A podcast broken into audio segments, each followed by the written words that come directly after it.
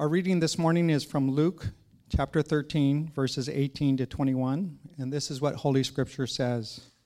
He said, Therefore, what is the kingdom of God like?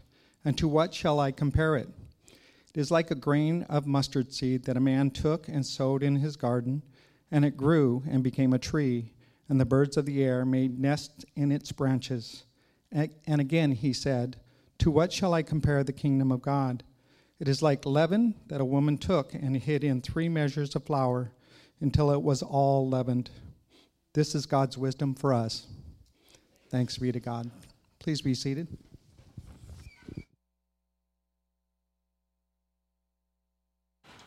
Well, good morning and welcome again to King's Church. I'm David. I'm the assistant pastor here at King's Church. Our lead pastor, Jason, is actually preaching at another church today, and uh, please be praying for him as he, um, you know, is, is stepping into a situation that, that may be a little difficult. So please be praying for, for Jason, but he'll be back here next week. And um, this morning, uh, if you're new or visiting with us, we're continuing a series through the sermon, uh, continuing a series through the book of Luke. So before we begin, let's go before God again in prayer. Our Father God, we are in need of your grace. Give us eyes to see what your kingdom is truly like. Help us to understand your will, your ways, your plan, your rule and your reign over all things. Rule and reign over our hearts today. We pray all this in Jesus' name. Amen. Bigger is better. Perhaps that's something you've heard before. This principle, this value and love for bigness, is a hallmark of our American culture. For instance, take our cars. Now, if any of you have traveled overseas or maybe especially to Europe, one thing you'll notice immediately is how many small, compact cars are always zipping around those cobblestone streets. And Europeans are likewise fascinated by the number of large SUVs and trucks that dominate our roads. According to market research firm IHS Automotive, larger vehicles made up to 63% of all total US auto sales in 2013. But outside the US, larger vehicles only made up 25% of total sales in 2013. The same firm also found that 88% of all pickups sold in the US in that same year were the full size model, whereas overseas, that number shrunk to a mere 17.7%.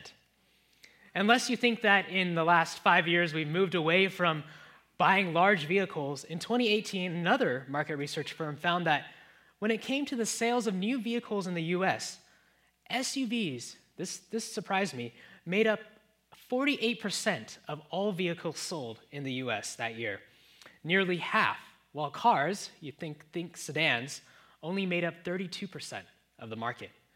The remaining 20% was also larger cars, vans and trucks. And the best selling vehicle in 2018, and I think it's been the best selling vehicle for many years running, is the Ford F Series, which sold over 900,000 units. Even electric vehicles, which once were associated with the environmentally conscious and often reflected in their compact hatchback design, give it up to American companies to be the first to make gigantic electric trucks, such as Tesla's upcoming Cybertruck. So clearly, we like bigger cars. How about our homes? In 2014, Professor Sonia Hirt of the University of Georgia found that out of the two dozen developed countries that she studied, the US had the largest sized homes on average, a good 600 to 800 square feet larger than most of the competition. Another study found that the average new home constructed in the US is approximately 2,200 square feet. In the UK and Ireland, the average new home hovers at around 900 square feet. Bigness, hugeness, has been a great source of American identity and pride historically and in the present. And less so as Americans, just really as humans. We are impressed by large things. Great kings have always tried to build the largest monuments or buildings possible. Just look at the Great Pyramids of Egypt. Ambitious rulers throughout history, from Alexander the Great to Genghis Khan, have tried to carve out the largest kingdoms possible. And unfortunately, the church is not immune to this way of thinking that bigger is better. We tend to assume that when a church is large and powerful, that church is doing something right. God is with them, and the really amazing stuff is happening there. And we think that if we want to be a church that changes the world, we have to grow and become large and important. And this isn't all criticism, there's often a selfless impulse in the desire to be a part of something bigger than ourselves. We want to give ourselves to the work of God's kingdom and make a difference in the world, but perhaps where Jesus wants to challenge our thinking today is that the growth of God's kingdom is not about becoming visibly powerful or influential by the world's standards as a church or even in our personal lives. God's kingdom starts small, grows gradually and invisibly, but will in the end exceed all human expectation. That's at the heart of the two parables we'll be looking at today in Luke 13, verses 18 through 21. So turn with me there, whether in your physical or electronic Bibles, and let's look at what Jesus has to say about the surprising nature of God's kingdom. The first surprising characteristic of God's kingdom is that it starts humbly. It starts humbly. Last week, Jason led us through verses 10 through 17, just before this passage, explaining how the Sabbath is meant to heal our bodies, minds, and souls. It was a convicting and much needed sermon for our busy lives today, mine included, so I encourage you to listen to it if you weren't here. And one thing we should notice as we move into our passage is that Jesus' miraculous healing of this woman was meant to show that God's kingdom was advancing. God's kingdom was moving forward, breaking into a world that was held in bondage to sin and Satan. In verse 16, Jesus says, And ought not this woman, a daughter of Abraham, whom Satan bound for 18 years, be loosed from this bond on the Sabbath day? Now, no doubt there were skeptics in the crowd who wondered is Jesus the real deal or is he just a sham? Is he really the Son of God that he claims to be? Because while Jesus healing this woman who had been bent over for 18 years was a real miracle, it wasn't a top tier miracle, so to speak. For one, this was a miracle done to a woman. And unfortunately, in first century Greco Roman and Jewish society, women were seen as less significant. And being a disabled woman for so many years, dis- disabled people were often also on a lower social tier. And a skeptic might think, why didn't Jesus heal someone more worthy or rich or powerful? What kind of kingdom is Jesus really announcing? A top tier miracle would have been something more along the lines of Moses and the Exodus. We're talking plagues and the parting of the Red Sea, victory and freedom from a powerful, oppressive government, and there's nothing more that a first century Jew desired than for the promised Messiah, the coming king, to overthrow the oppressive, powerful Roman government. That was a miracle that would have been worthy of, of God's kingdom. Now, some of these questions were undoubtedly in people's minds, which led Jesus to say in verse 18, What is the kingdom of God like? And to what shall I compare it? And in verse 19, he compares the beginning of the kingdom to a grain of mustard seed. And in his follow up parable in verse 21, he compares the beginning of the kingdom to leaven. And in both of these comparisons, the dominant theme is small and humble beginnings. The parallel passage in Matthew 13, 31 through 33 makes it obvious. Verse 32 actually goes out of its way to point out that the mustard seed is the smallest of all seeds.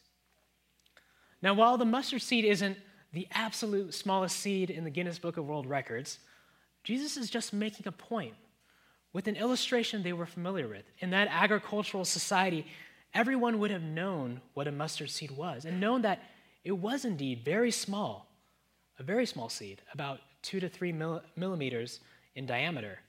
And I have a, think I have a picture of a mustard seed in comparison to a penny. It is a small seed. And along similar lines, leaven would have also been a small piece of old dough, which would have been placed into a, large por- a larger portion of dough so that the yeast it carried might spread and cause the bread to rise. Again, the emphasis is on the small size of that leaven.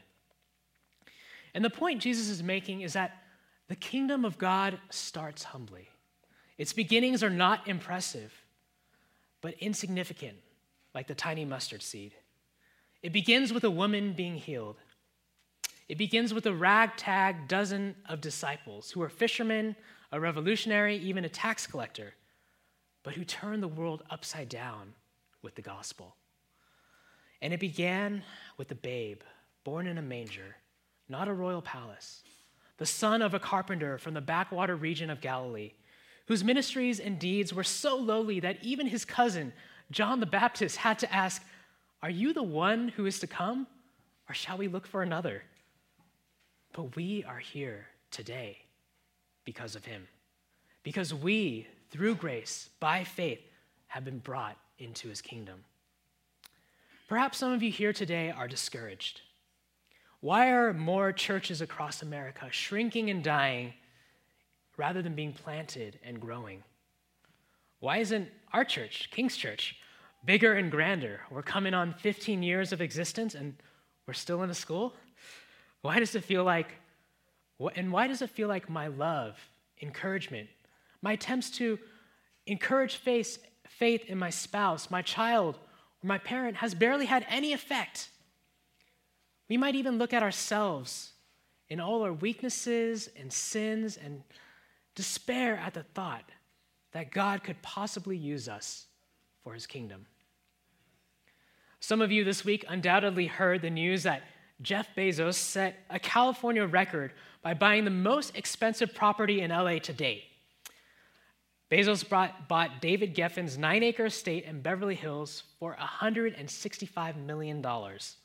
And while that is a mind boggling sum, what's even crazier is that 165 million is just an eighth of a percent of his 131.9 billion net worth. And maybe some of you thought for a moment when you heard that news, or maybe as you're hearing it now, once you absorb that staggering sum, man, if only Jeff Bezos was a Christian. Think about all the good he could do for God's kingdom. He could snap up properties and hand them out to churches. He could quite possibly buy a Bible for everyone in the world, which is a mere 7.8 billion people, right? And while we do want Jeff Bezos to place his faith in Jesus, just as we desire for all to know him, God ordinarily doesn't work through the rich and the powerful. And praise God for that. Because many of us here are not the rich and powerful. In 1 Corinthians 1 26 through 29, Paul tells the Corinthian Christians, For consider your calling, brothers. Not many of you were wise according to worldly standards, not many were powerful, not many were of noble birth. But God chose what is foolish in the world to shame the wise. God chose what is weak in the world to shame the strong. God chose what is low and despised in the world, even things that are not, to bring to nothing things that are, so that no human being might boast in the presence of God. So if you consider yourself today weak and foolish, low and despised, take heart. God uses and delights in using such people as you and me for his kingdom. His kingdom starts humbly. Now, just as we've been trained to think that bigger is better, we also think faster is better. We're impressed by how quickly a car can go from zero to 60, or the astronomical growth of a new startup. Fortune magazine and Forbes regularly have features on the top 100 fastest growing companies. But when was the last time you saw a feature on the top 100 slowest growing companies? Never, right? God's kingdom again surprises us with the way that it grows, which brings us to the second surprising characteristic of God's kingdom. The second surprising characteristic of God's kingdom is that it grows gradually and invisibly. The two parables emphasize two distinct but related aspects when it comes to the growth of God's kingdom. From the parable of the mustard seed, we see that God's kingdom grows gradually. In this highly agricultural society, everyone knew that for a seed to become a tree was a slow, gradual process. Weeds can certainly spring up overnight, but for a tree to reach full maturity often would take years, even decades. And while leaven can work a bit more quickly in causing dough to rise for, for those of you who, who have baked bread before, we should note that this was, in fact, a very large amount of dough. Three measures of flour was over 50 pounds of flour. But more importantly, we should notice from that parable that the idea of hiddenness is emphasized.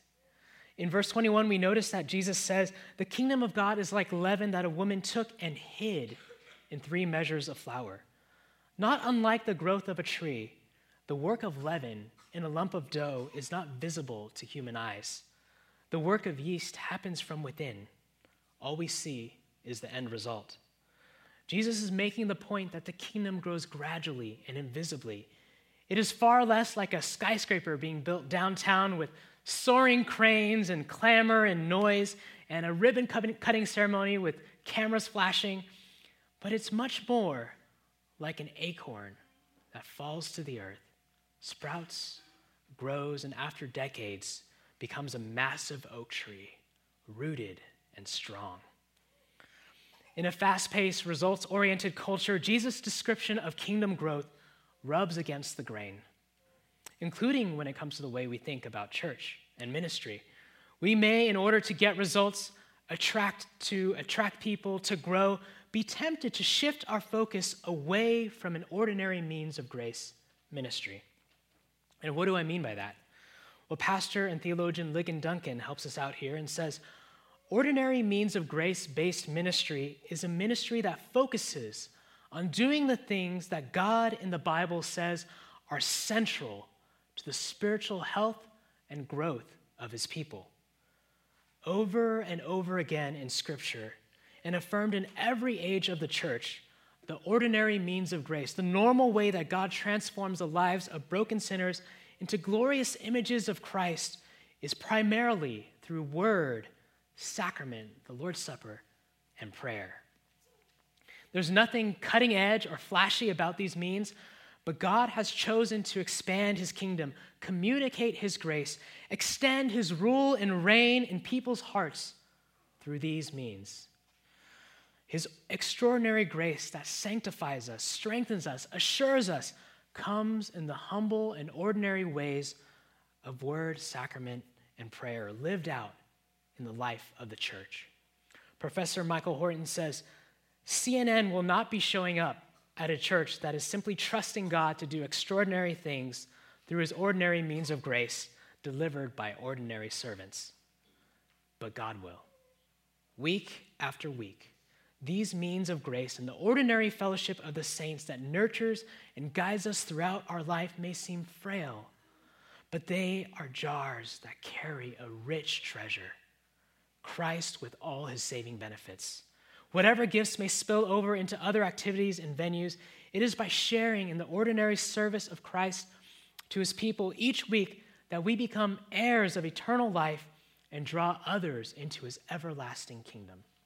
Amen. Be encouraged then that the growth of God's kingdom through his church and in your hearts is happening today, here, even now. Despite how ordinary it might look in the eyes of the world and even in our own eyes, God's kingdom is growing gradually and invisibly when we love our neighbors, when we love one another, when we disciple our children and those younger in the faith to know Christ and to make him known. I'm sure some of you grew up in large famous churches, but according to a national study in 2012, 66% of the churches in America were 100 people or less. On probability alone, many of us came to faith and grew in our faith in smaller churches. Probably many of us did not come to know Jesus through hearing a sermon from a famous preacher, but perhaps a faithful parent or grandparent or youth pastor led you to Christ. And even if you did come to faith through someone famous, who discipled you? Who walked with you as you grew in your faith and taught you how to read the Bible? It might have been your mom or dad, or an older saint at the church who took you under her wing, who will never have their own Wikipedia entry and whom history will forget. But these ordinary Christians and their works will never be forgotten by God and the lives that they have affected. What they did will echo down throughout eternity. Don't shortchange ordinary faithfulness because God's kingdom starts humbly and grows gradually and invisibly through ordinary people like you and me. I'm not sure if I used this illustration before here at King's Church, but it's always resonated with me, so bear with me as I tell it again, possibly. Some of you, hopefully many of you, have heard of Jim Elliot.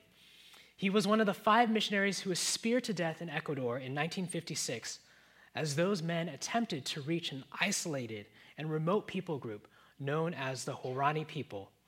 And they were trying to reach them with the gospel for the first time. These people had never heard about who Jesus was. And Jim Elliot famously wrote in his journal He is no fool who gives what he cannot keep to gain that which he cannot lose. And though he died, his death bore much fruit. Many went to the mission field, inspired by his legacy and his death paved the way for others, including his wife Elizabeth, to live among the Huaorani people, bringing many of them to Christ. But far fewer people know that Jim had an older brother. Bert, who, along with his wife Colleen, served in Peru for over 60 years, well into their 80s. Christian author Randy Alcorn met Bert in, 20, in 2006 and remembers vividly something Bert said to him. Jim and I both serve Christ, but differently. Jim was a great meteor streaking through the sky. Randy Alcorn then added, Bert didn't go on to describe himself, but I will. Unlike his brother Jim, the shooting star, Bert was a faint star that rose night after night, faithfully crossing the same path in the sky to God's glory. In missions work, suffering sometimes results in a short life culminating in martyrdom, sometimes in a long life of daily dying to self and living for Christ. I believe Jim Elliot's reward is considerable, but it wouldn't surprise me to discover that Bert and Colleen's will be greater still. God certainly uses extraordinary events and people like Jim Elliot and his ultimate sacrifice but the growth of his kingdom, for the growth of his kingdom. But he definitely uses ordinary, faithful people like Bert Elliot.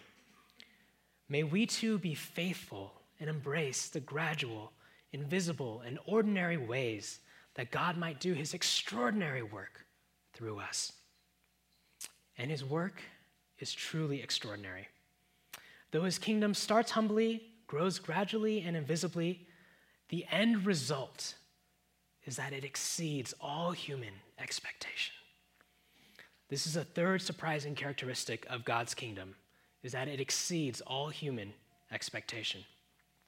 In the parable of the leaven, Jesus states the parable's conclusion simply. After the woman hid the, three, the leaven in the three measures of flour, it was all leavened.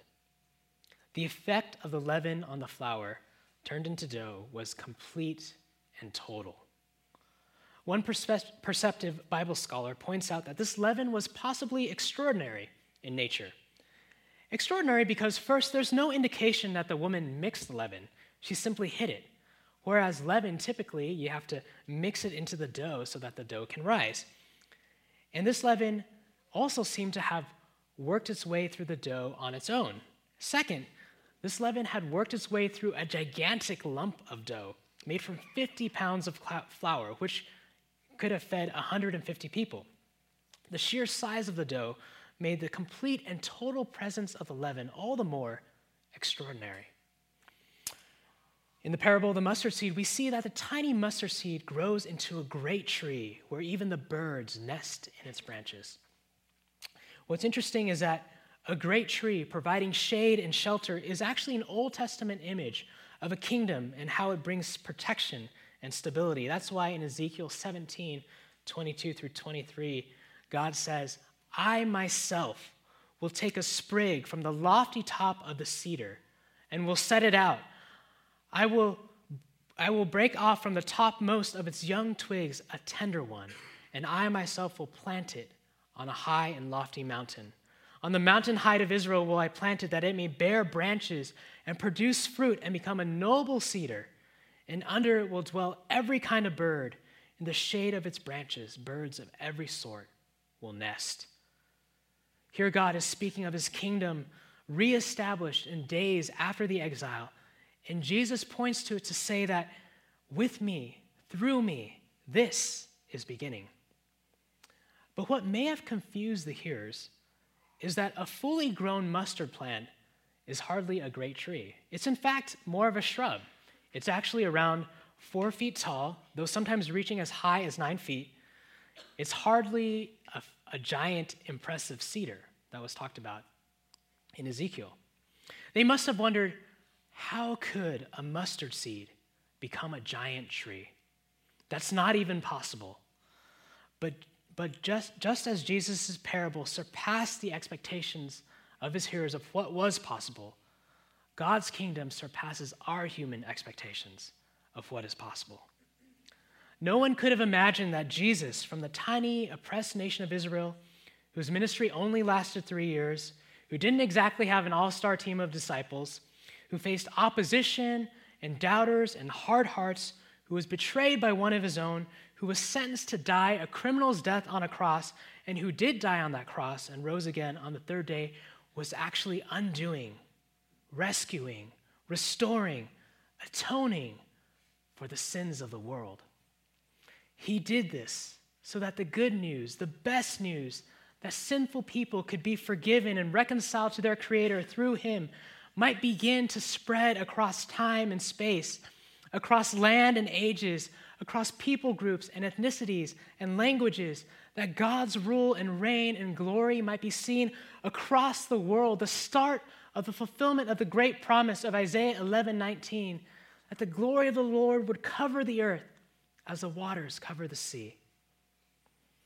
If you know Christ today, let your hearts be strengthened with hope that God never forgets and he always fulfills his promises. His kingdom is advancing and it cannot be shaken. You are evidence that the kingdom of God has exceeded all human expectation. His kingdom has gone beyond the nation of Israel and now includes the nations, the Gentiles, you and me, and we have come to experience his life transforming love and grace. Let us live in hope, faithful hope, that our growth, the growth of others, and the growth of the church is often gradual and invisible. God is doing extraordinary things that will exceed our expectations.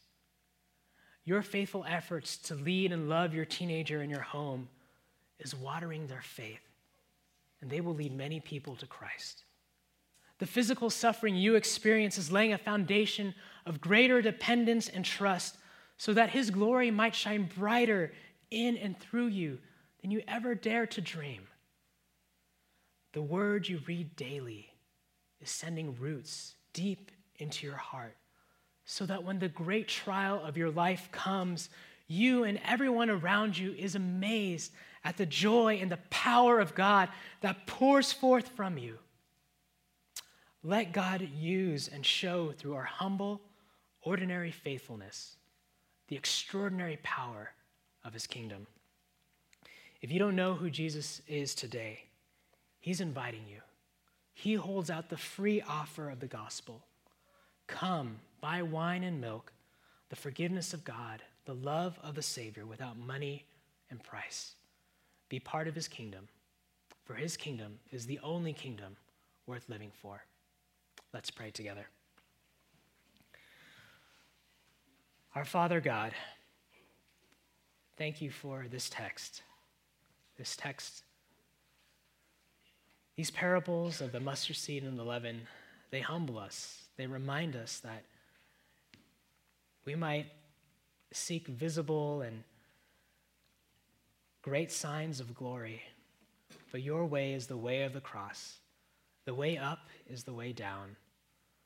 I pray that today all of us would regard ourselves as needy and humble would see your kingdom as something that is growing and expanding. And help us to be faithful. Help us to be faithful in all the ways you've called us to be faithful.